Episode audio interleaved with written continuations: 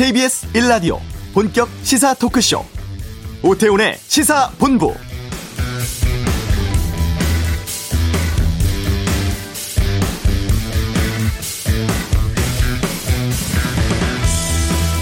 정부가 4차 재난지원금 지급을 위한 예산은 확정했습니다. 전체 규모 19조 5천억 원 가운데 15조 원은 예산을 추가로 만드는 추경으로 4조 5천억 원은 정해져 있던 올해 예산을 조정해서 반영하기로 했는데요.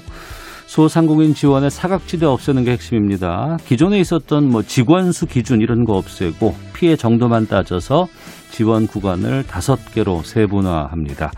자영업자에게 최대 500만 원 지급하고 전기요금도 절반까지 깎아줘서 현금 지원이 지난 3차 때보다 4배 정도 늘 것으로 보이는데요. 노점상은 물론이고 또 생계가 어려워진 대학생도 혜택을 받게 됩니다. 이번 추경안 내일 국회에 제출되고 이르면 이달 말쯤 지급이 시작될 것으로 보이는데요. 오태훈의 시사본부 이번 재난지원금 대상에 노점상이 포함됐다는 부분에 대해서 논란이 좀 있습니다. 잠시 후 이슈에서 노점상 입장 직접 들어보도록 하겠습니다. 오늘 그냥 갈 수 없잖아.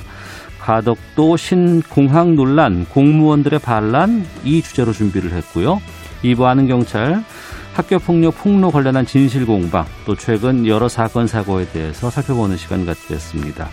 여권의 중대범죄수사청 설치 추진과 관련해서 윤석열 총장이 강도 높게 비판하고 나섰는데요. 김성원의 뉴스 소드에서 다루겠습니다. 오태훈의 시사본부 지금 시작합니다. 네. 4차 재난지원금 지급 위한 재원 예산안 확정됐죠.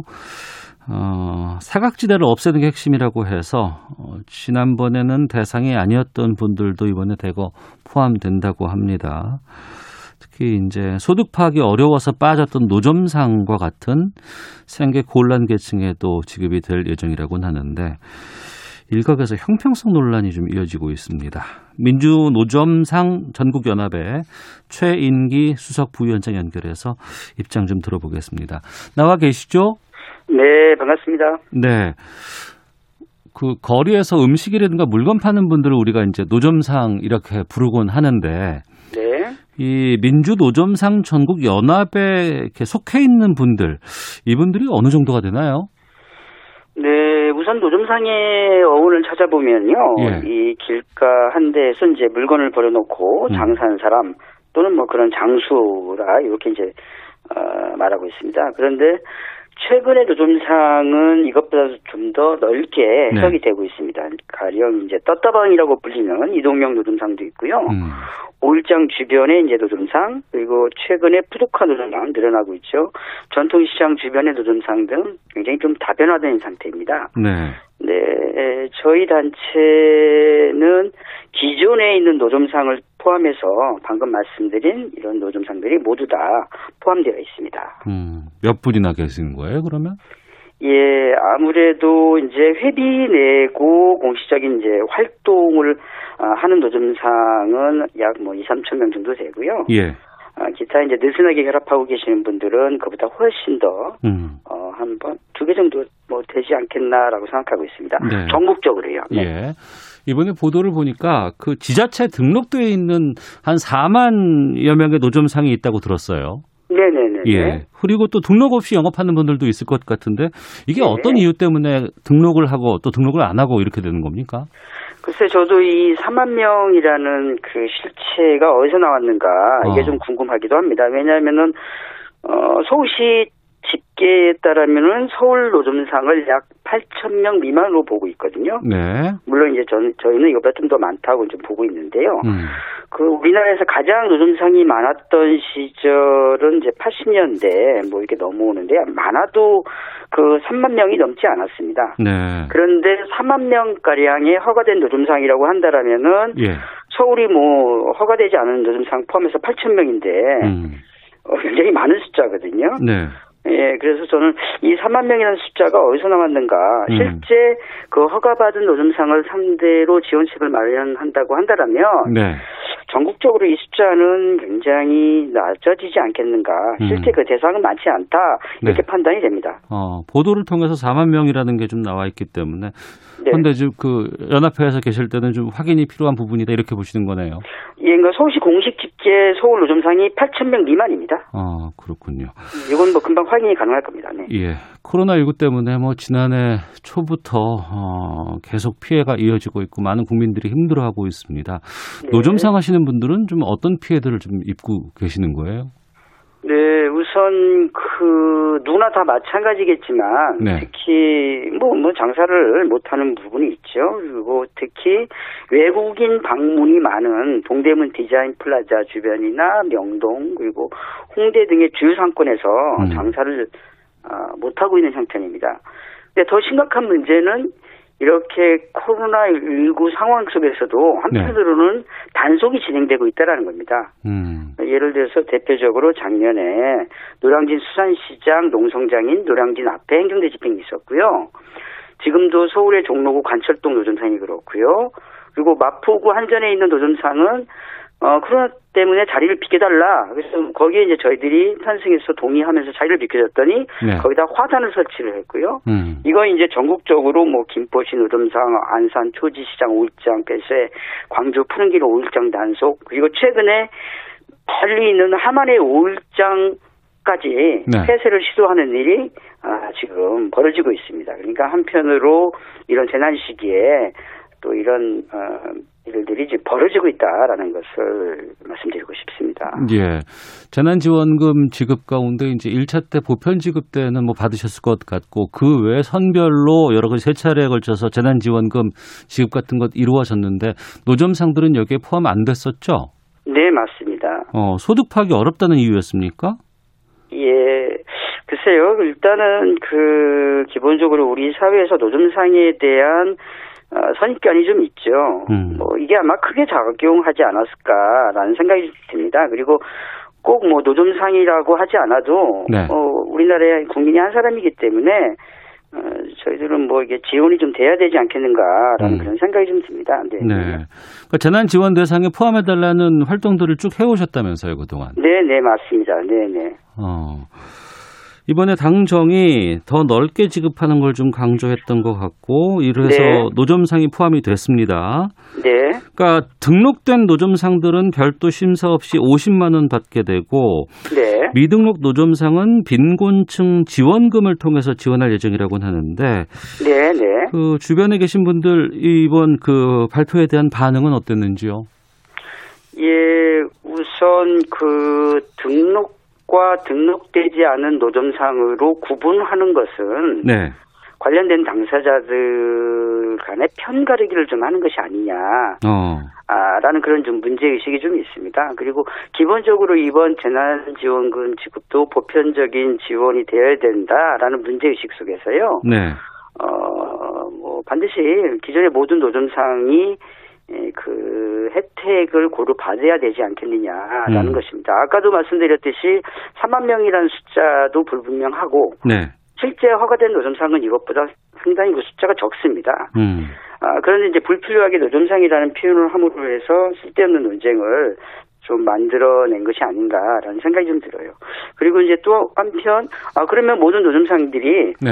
관리 대상에 편, 어, 편성을 해서 허가를 받으면 되지 않겠느냐라는 그런 질문들을 할 수도 있을 겁니다. 예, 예. 그런데 이제 문제는 뭐냐면은 이 정책이 오세훈 서울시장 시절에 노점상 종합관리 대책으로 나왔는데요. 이때 나왔던 이 정책을 보면은 어, 노점상이 허가를 받기 위해서 네. 는 기존의 장소에서 이면도로로 벗어나야 됩니다. 그러니까 음. 상권이 형성되지 않은 곳으로 이전을 해야 되고요. 네. 품목은 현재 식품위생법 같은 경우에는 노점상이 장사를 하기가 굉장히 어렵습니다. 못합니다. 그러니까 음. 기존의 떡볶이와 어묵과 같은 조림 노점상은 식품위생법의 단속 대상이 됩니다. 네. 이게 가능하려면은 여러 가지 이제 기반 시설이나 이런 조건들이 마련돼야 되는 겁니다. 음. 그리고 이제 엄격한 재산 조사에 따라서 2년마다 어, 허가를 하게 되고 탈락이 될 가능성이 되게 높습니다. 네. 그러니까 재산 조사를 하, 게 되는 거죠. 음. 그리고 무엇보다도 자치단체 정책이다 보니까요. 네. 해당 구에 거주해야 되는 문제가 생기는 겁니다. 어. 아, 그리고 마차 크기나 형태 등의 규약 제한을 받게 되거든요. 네. 이것은 허가를 전제로 한 규제가 반드시 따르게 된다는 겁니다. 그래서 이 정책이 시행이 되고 10년이 경과가 되면서 서울에 있는 노점상이 절반 이하로 줄어드는 문제가 생겼습니다. 예. 그러니까 하지만 잠시만요. 하지만 다른 이제 점포를 운영하시는 분들이라든가 이런 경우에는 다 모든 그 규제를 받고 일정 정도의 이런 그 약속 같은 것들을 통해서 장사를 하는데 그것마저 좀 거부한다는 건 좀 너무 불합리하지 않나라는 의견도 있을 것 같은데요. 예, 뭐 아마 이제 비슷한 맥락에서 뭐 노점상의 여러 가지 문제점들 가운데 네. 어, 예를 들어서 이제 뭐 아, 세금을 내지 않는다든가 음. 뭐, 예, 뭐 등록되지 않음으로 해서 여러 가지 이제 문제가 네. 발생한다라는 어. 아, 그런 지적이 있을 수가 있습니다. 예.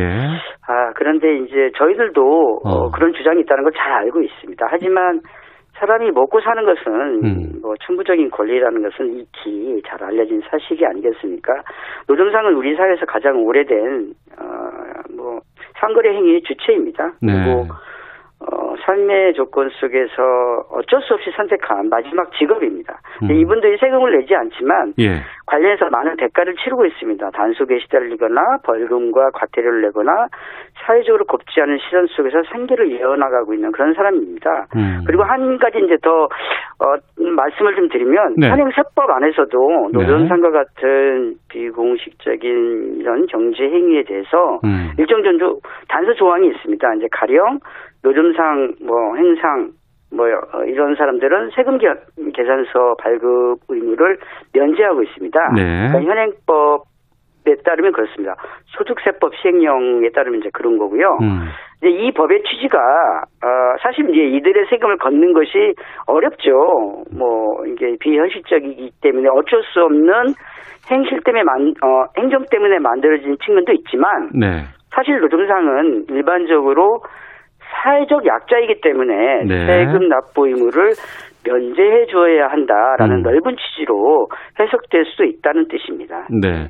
청취자분께서 많은 의견 보내주고 계신데 좀 소개해드리고 질문도 좀 여쭤보도록 하겠습니다. 네네네. 8669번님은 이번 기회에 노점상도 사업자 등록을 해주고 세금도 정확히 거두면 어떨까요? 그래야 서로에게 도움되지 않을까요? 라는 의견도 주셨고 2095님은 노점상 하시는 분들도 우리 국민입니다. 이분들도 당연히 재난 지원을 받을 권리가 있다고 생각합니다. 라는 의견도 보내주셨습니다.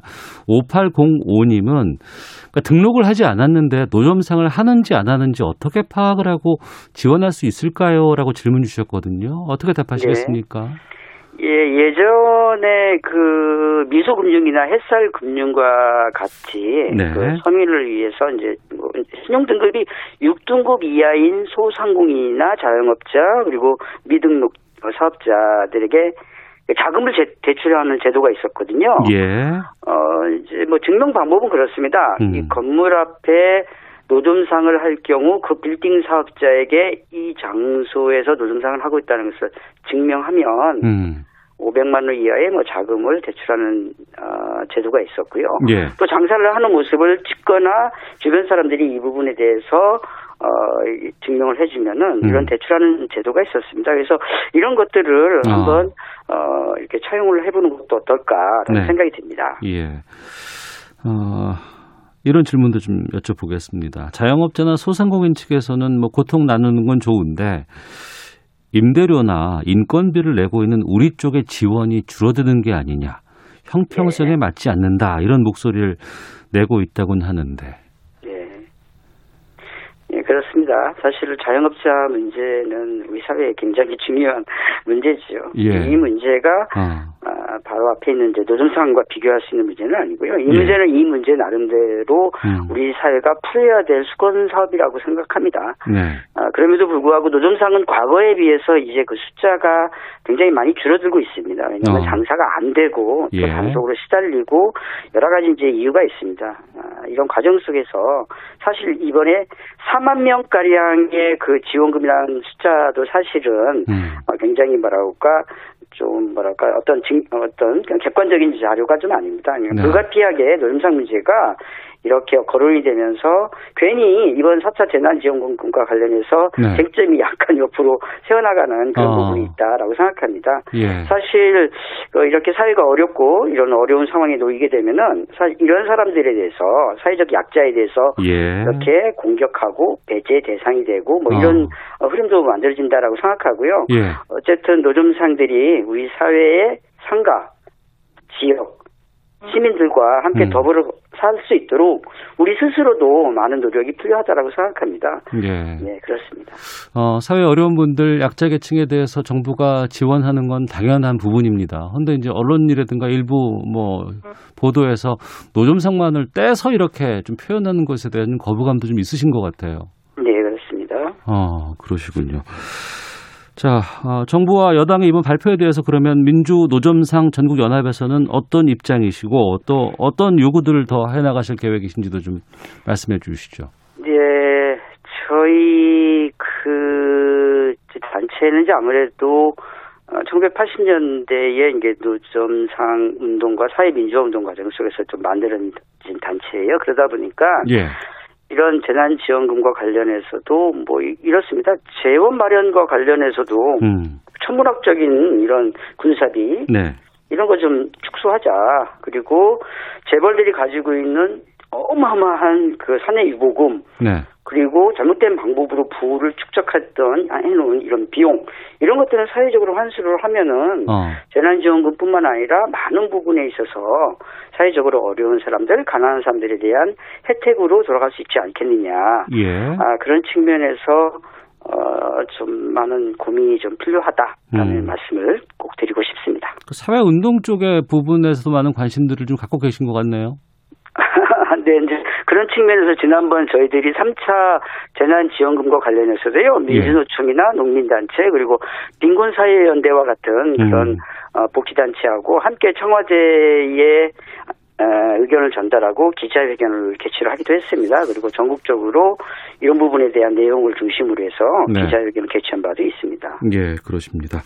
알겠습니다. 아, 하나만 좀 여쭤보고 좀 마치도록 하겠습니다. 네. 어, 어렵고 좀 절망적인 상황에서 뭐라도 해야 되겠다라는 상황에서 이제 노점을 선택하는 경우가 있었습니다. 그리고 많은 네. 부분들이 어렵고 힘든 분들이 새롭게 재기하려는 시작으로 노점을 이용했을 때 많은 부분들에 좀 이렇게 어, 격려를 보내주기도 합니다만 요즘 노점은 노점이 아니다더라. 너무 규모가 네. 커졌다더라. 오히려 규모는 커졌는데 세금만 탈루하는 것 아니냐. 이것만 안 내는 거 아니냐. 뭐 이런 인식이 좋지 않은 부분들도 좀 등장하고 있는 것 같습니다. 네, 맞습니다. 이런 부분은 어떻게 해 나가야 된다고 생각하세요? 네, 이제까지 제가 뭐 단편적으로 음. 말씀을 좀 드리긴 했습니다. 그- 그러나 이제 중요한 것은 노점상의 숫자가 자연 감소하고 있다라는 겁니다. 그것은 네. 장사가 안 되는 문제도 있고 물론 어. 단속이라는 부분도 있고 부분적으로 허가를 받는 부분도 있지만 네. 전반적으로 유통시장이 재편되는 과정 속에서 아주 굉장히 자연스러운 흐름이다라고 음. 예. 생각합니다. 그럼에도 불구하고 노점상이 갖고 있는 장점이 있습니다. 어. 예를 들어서 도시 공간 안에서의 어떤 풍물적인 요소도 있고요. 예. 무엇보다도 가난한 사람들의 생계 방편이라는 거, 어. 이 점은 놓치 서는 안 된다라고 생각하고요. 그리고 이제 노점상은 어, 저희와 같은 단체와 수십 년 동안 같이 이렇게 활동을 하면서요. 시민들의 눈살을 찌푸리는 행동을 하지 않도록 굉장히 많은 교육과 여러 가지 프로그램을 통해서 아, 어, 지역에서 이제 공동체로 이제 거듭날 수 있도록 많은 노력을 하고 있다라는 것을 음, 거듭 말씀드리고 싶습니다. 어느 나라를 가든지 간에 다 노점상이 있지 않습니까? 예, 예. 이 노점상을 규제하고 단속하기보다는 아, 주드는 노점상을 오히려 사회에 역동적인 하나의 기운으로 도시의 어떤 어, 긍정적인 어, 기운으로 만들어나는 것이 사실 현실적인 대책이 아닐까라는 음. 생각이 듭니다. 알겠습니다. 말씀 여기까지 듣도록 하겠습니다. 고맙습니다. 네, 감사합니다. 네, 지금까지 민주 노점상 전국연합 최인기 수석 부위원장 연결해서 말씀 좀 들어봤습니다. 자, 이 시각 교통 상황 살펴보고요. 헤드라인 뉴스 듣고 돌아오겠습니다. 교통정보센터의 이승미 리포터입니다.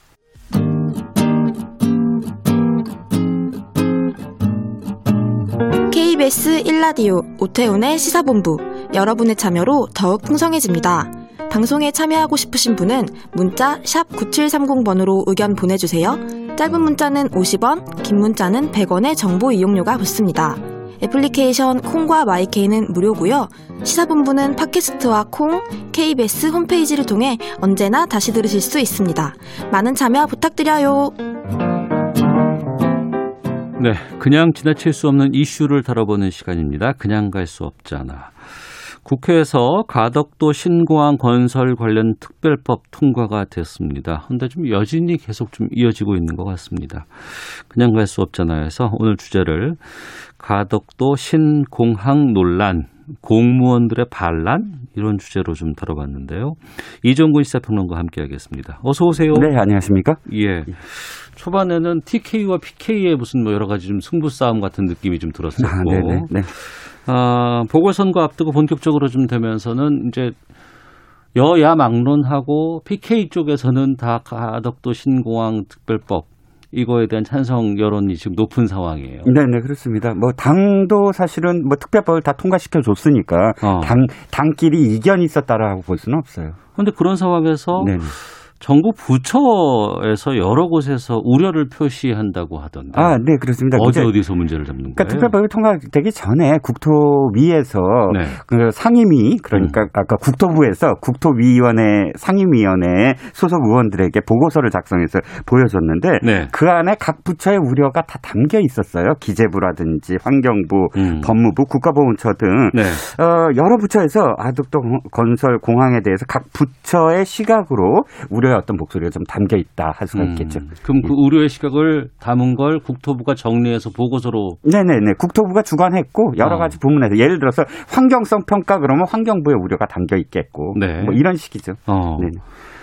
그 국토부 보고서가 상당히 좀 이 여진의 논란이 되고 있습니다. 아, 네, 그렇습니다. 이제 여, 집권 여당이 추진하는데 해당 부처가 아, 우려의 목소리라고는 하지만 좀 반대하는 그런 음. 경향이 있으니까 네. 반대하는 보고서를 냈다. 그 쉽지 않잖아요. 그 보고서 내용에 구체적으로 어떤 게 들어가 있는 거예요? 네, 국토부가 이제 그 이 특별법 통과 전에 네. 국토교통위원회 위원들에게 제출을 했습니다.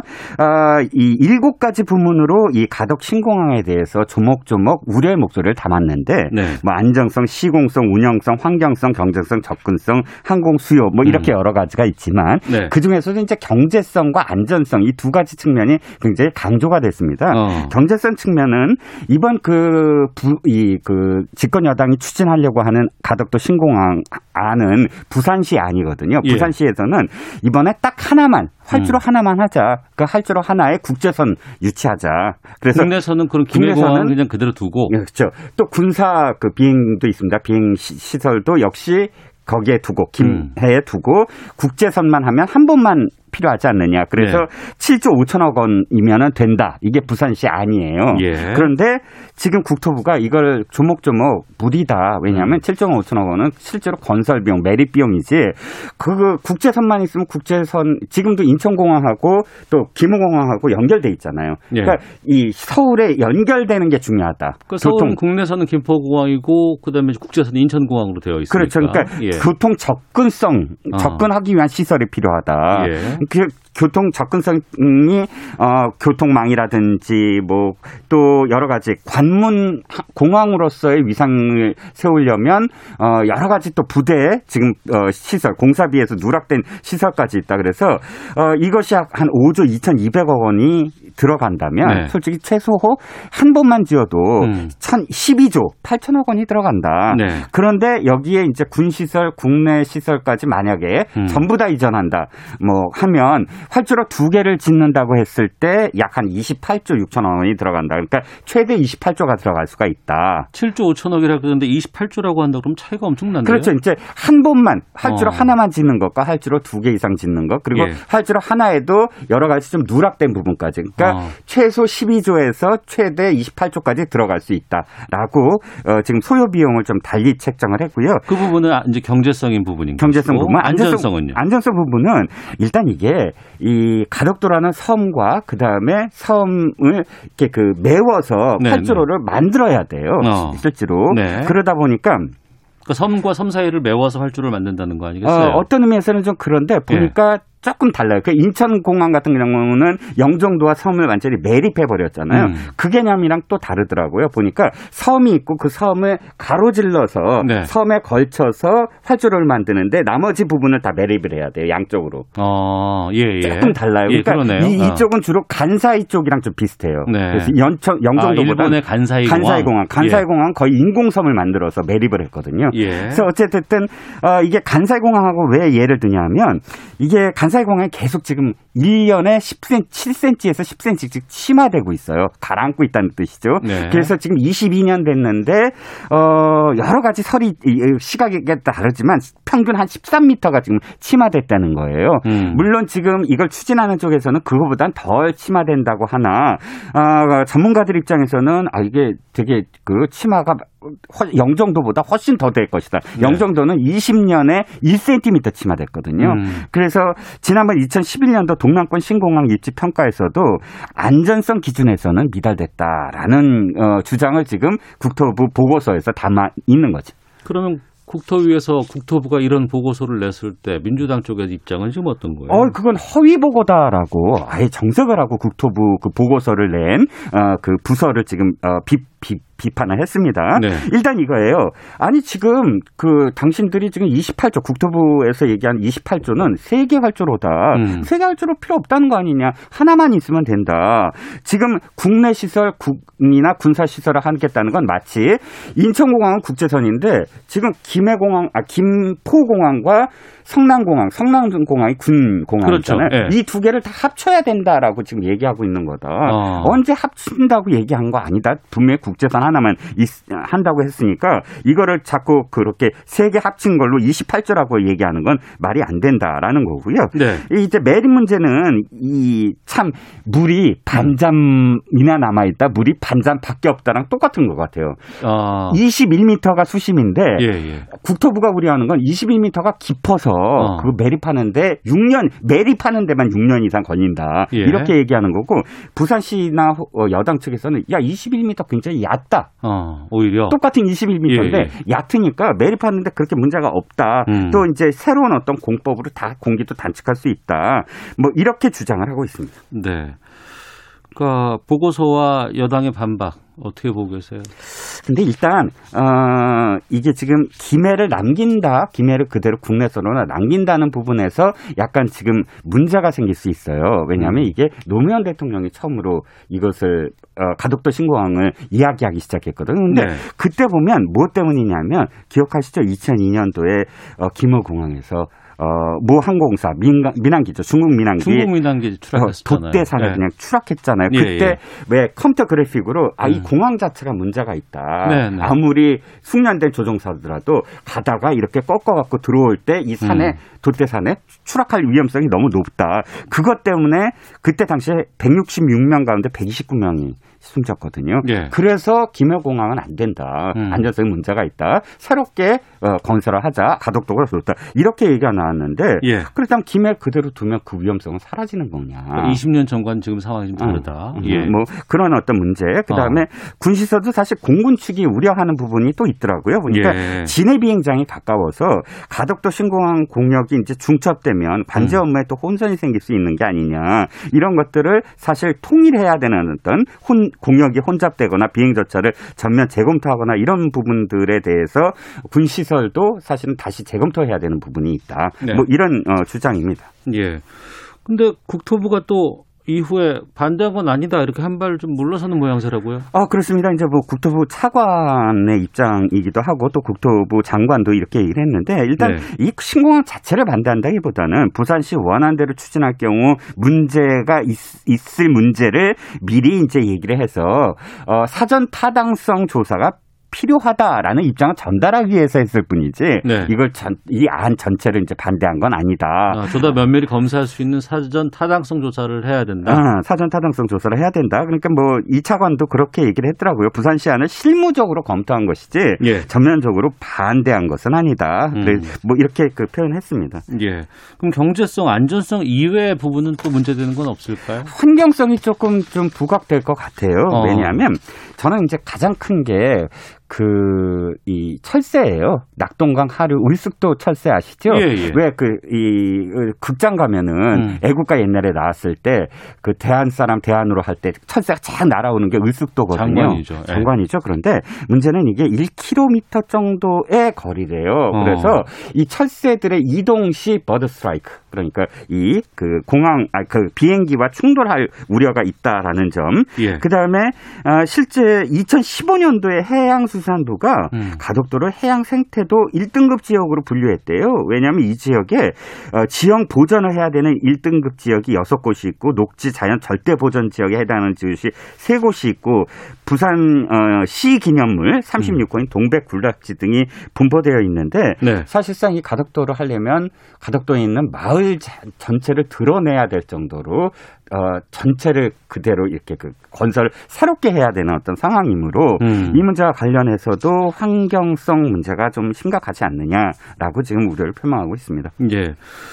특별법 만들어서 예비 타당성 조사 면제해줬다. 이 부분에 대한 얘기들이 참 많이 나오고 있는데. 네, 그렇습니다. 근데 이제 경제성, 안전성, 환경성도 중요한 문제지만 저는 이 부분이 사실 굉장히 좀 마음에 걸려요. 왜냐하면 예. 비 타당성 조사라는 건 어찌됐든 대규모 재정 사업에 있어서 그만큼 면밀하게 검토하는 어떤 그 과정이거든요. 음. 근데 이것을 어 완전히 뭐 특별법으로 이렇게 만들어 나가면 예. 아마 또 다른 지자체들이 다른 사업 지역 균등 발전 음, 해달라 하면서 음. 또 다시 여기 예타 면제해다오 했을 때 그럼 명분이 어떻게 되느냐 네. 이런 이 형평성 문제가 생기거든요. 그렇기 때문에 참여연대 나 경실연대 시민단체에서도 음. 예타 면제는 너무했다. 예타 면제 해야 되는 게 아니냐라고 지적을 하고 있습니다. 과거에 뭐 몇 번 했기 때문에 이번에 뭐 문제 없다. 뭐 이렇게 또 주장하시는 분들도 계시더라고요. 아, 그렇죠. 예타 그때 그때 사실 그렇 그게 뭐냐면 그때 그때 기준이 다르다라는 또 다시 비판이 있어요. 어. 이런 게 중첩될수록 사실은 어, 각 지역 간의 음. 이 어떤 뭐랄까 형평성 문제를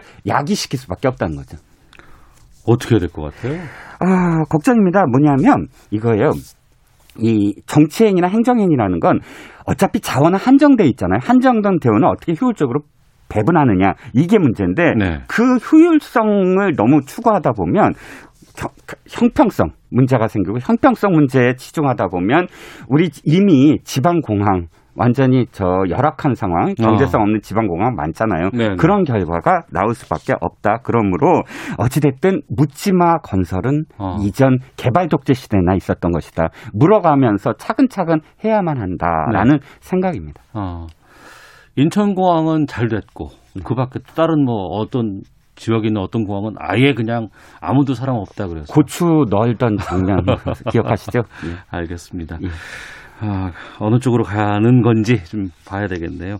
자, 이정근 평론가 함께 했습니다. 고맙습니다. 네, 감사합니다. 잠시 후 2부 아는 경찰 있고요. 또 뉴스 소다는 어, 중대범죄수사청 신설과 관련해서 여러 가지 논란들이 있습니다. 이것도 좀 짚어보겠습니다. 2부에서 뵙겠습니다.